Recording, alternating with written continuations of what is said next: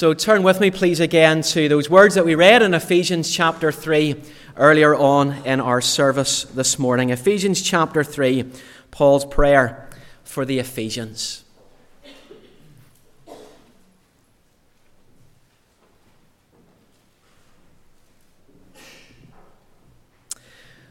So here we are, the Sunday after the Friday before.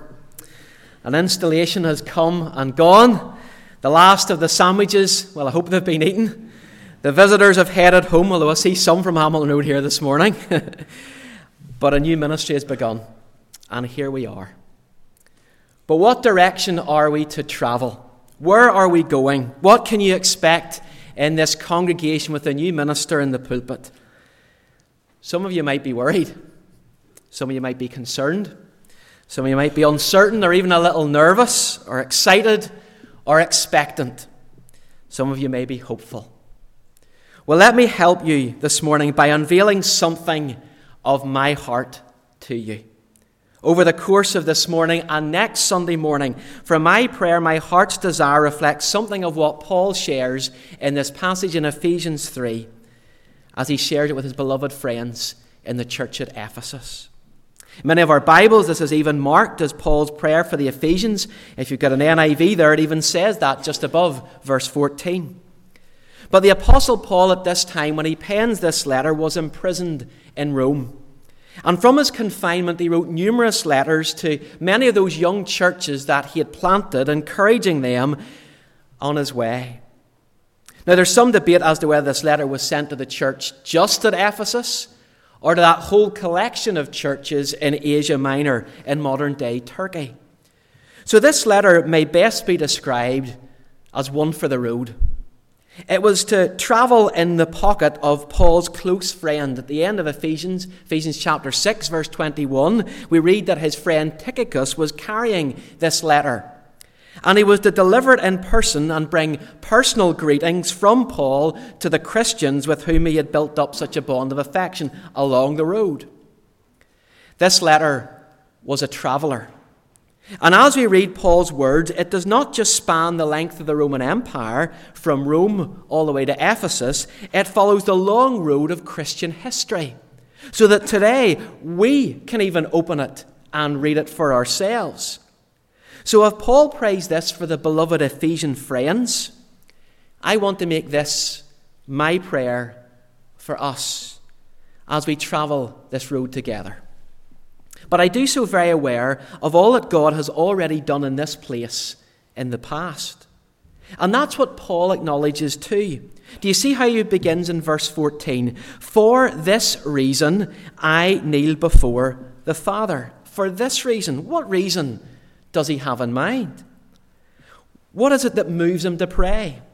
Well, in Ephesians chapters 1 to 3, if you want a reading project for this afternoon, you will see there all that Christ has already done for them, for us.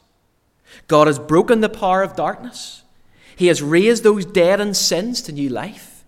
He has made us right with God through Jesus his Son, our Saviour. It's on the basis of all those gospel truths that Paul has a reason to pray. It's on the basis of the fact that God has done a mighty work of God in many of our lives in the past that he can base his prayer on.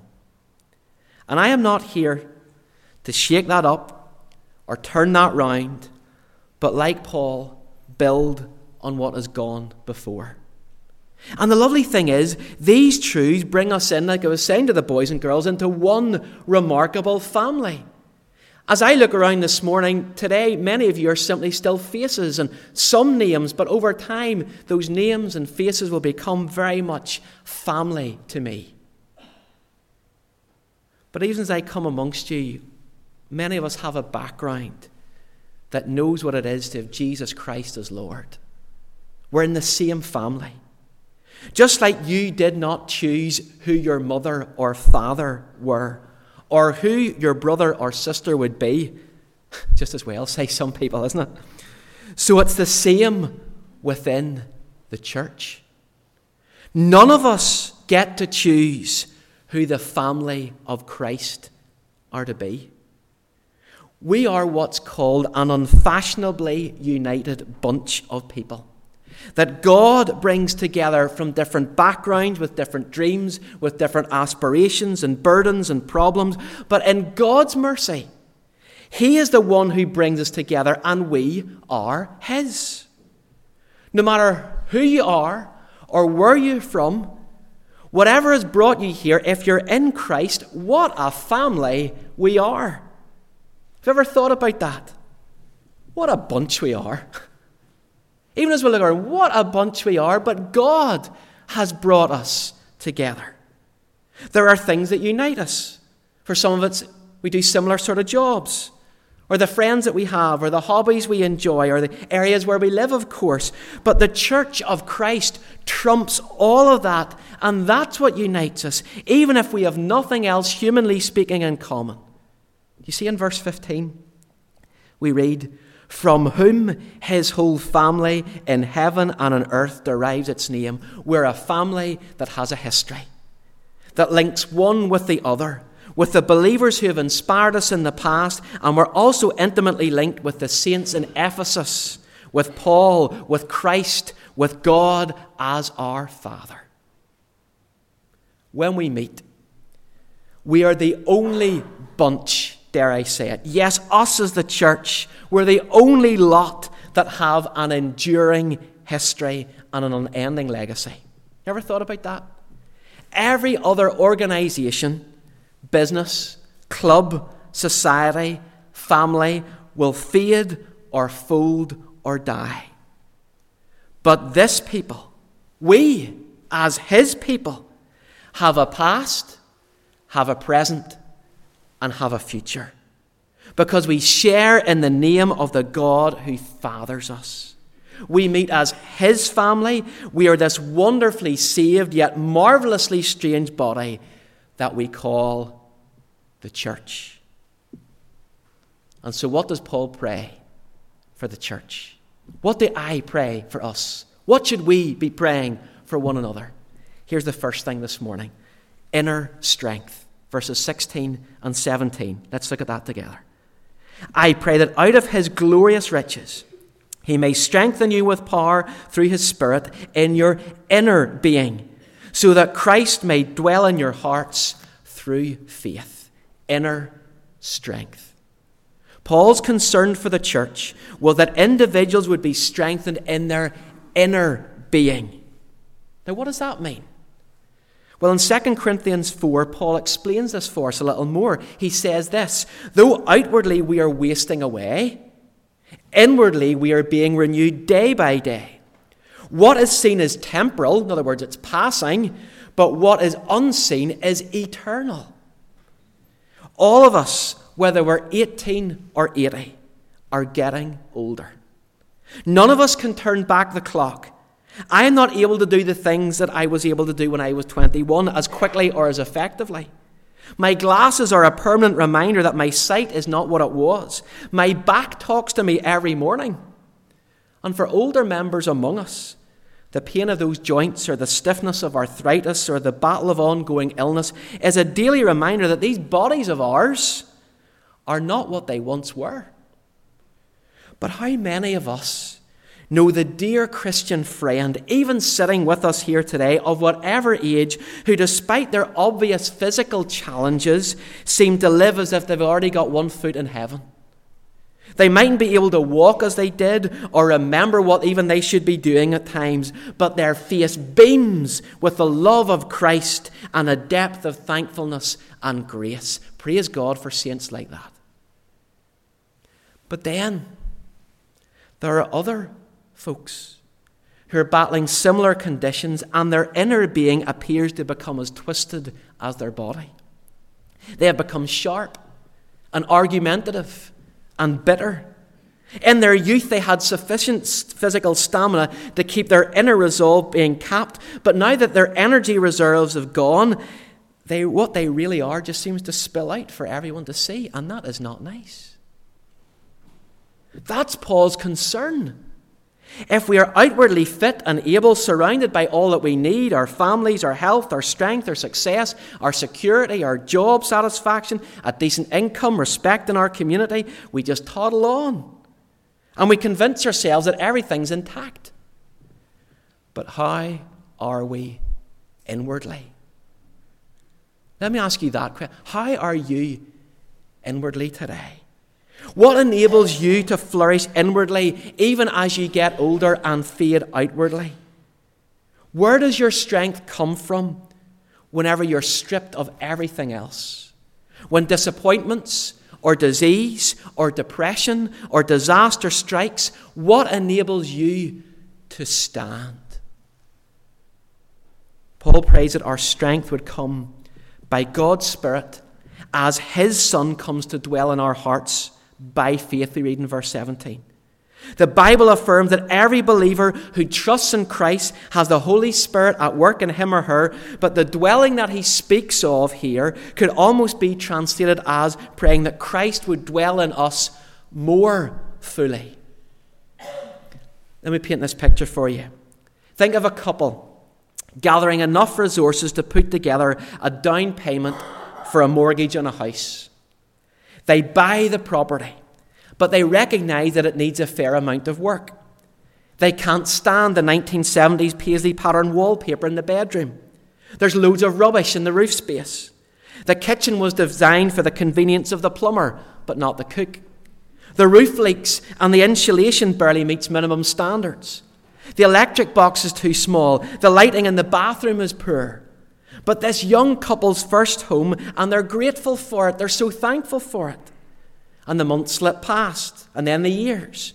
The wallpaper's been replaced by very tasteful pastel patterns. The couple have remodeled the kitchen. The roof no longer leaks. The rubbish is long since gone from the roof space. They have added an extension. There's a family room now and even a study. 25 years later, after the purchase, the husband turns to his wife and says, You know, I really like it here. This place suits us. This house has been shaped to our needs and our tastes, and I feel rather comfortable here now. When Christ, by his Spirit, takes up residence in us, he finds the moral equivalent of the rubbish and the paisley pattern wallpaper and the leaking roof. He sets about turning this house, us, into a place appropriate for him to live a home in which he is comfortable. There will be cleaning to be done, repairs to be made, some much needed expansion, but his aim is clear. He wants to take up residence powerfully in our hearts as we exercise our faith in him. Make no mistake, when Christ moves into our lives, he finds us in terribly bad repair. We're all in great deal of need for a change, and that is why Paul prays for power to make that change. He asks that God may so strengthen us by his power in our inner being that Christ may genuinely come to live within us and transform us into a house that reflects the character of God himself. That over time our lives would be evidence to the fact we have a new resident in here. In other words, it's asking God to shape us into Christ Himself. How much more like Jesus are you today than you were yesterday? How much more like Jesus are you today than you were last year? How much more like Jesus are you today than the were that you put the day you put your hand up at a meeting and came to faith? There's a phrase I don't really like, but it maybe capture it here. Are you saved and just stuck? And when we see that God would strengthen us inwardly, He can build us up from within. The beams are strengthened, the flooring is secure. What Paul asks for his readers is that they would be fortified and braced and invigorated so that they would know the strength of the Spirit's reinforcement and may lay hold even more firmly of his divine indwelling. Sinclair Ferguson, in his commentary on these verses, puts it very well like this. Do we really believe that we need to be strengthened? Fail to see this, and we reveal how little we understand or appreciate the magnitude of what God has done in us. His Son, the Creator, who the heavens cannot contain, the mighty Lord, comes to live in frail, sinful mortals just like you and me. The magnitude of this is too much for us to take in. But when we begin to appreciate it and live in its light, the effect is life changing. Christ lives in us. But how are we to take hold of this? Well, first of all, pray that for yourself. Pray that for our church family here in Lecumpher. Pray that for me and my ministry, that we would be strengthened deep within. Let's pray that from this day on, that Christ would strengthen us from within so that we can stand whatever comes our way from without. But also, we, we take hold of this by faith in God's glorious riches. Do you see that in verse 16? Very important. I pray that out of his glorious riches he may strengthen us. You know, it's one thing to ask God for strength, but how can we be sure of the supply that he gives? We read that we receive God's glorious riches that God has already secured for us on account of what Christ has done for us. Everything that we have from God comes to us through his Son we are forgiven. He has brought us to God. Our debt of sin is cancelled. He has granted us eternal life that we simply did not deserve. He has called us his children, and we can call him our Father. Every blessing we have is tied up with what Christ has done for us and in us. This is Christ's glorious storehouse of unlimited, eternal, deep, fathomless riches. So to doubt that we will have enough strength to stand even when outwardly we feared, when we face cancer or career change or death or difficulty or financial worries or family problems, is to in effect say we don't trust Jesus. Is to say God hasn't done enough for us. Jesus is lacking in something. He saved me but he's not strong enough to help me now. I'll trust him for this, but can he be relied upon for that? That's why we need to pray this prayer.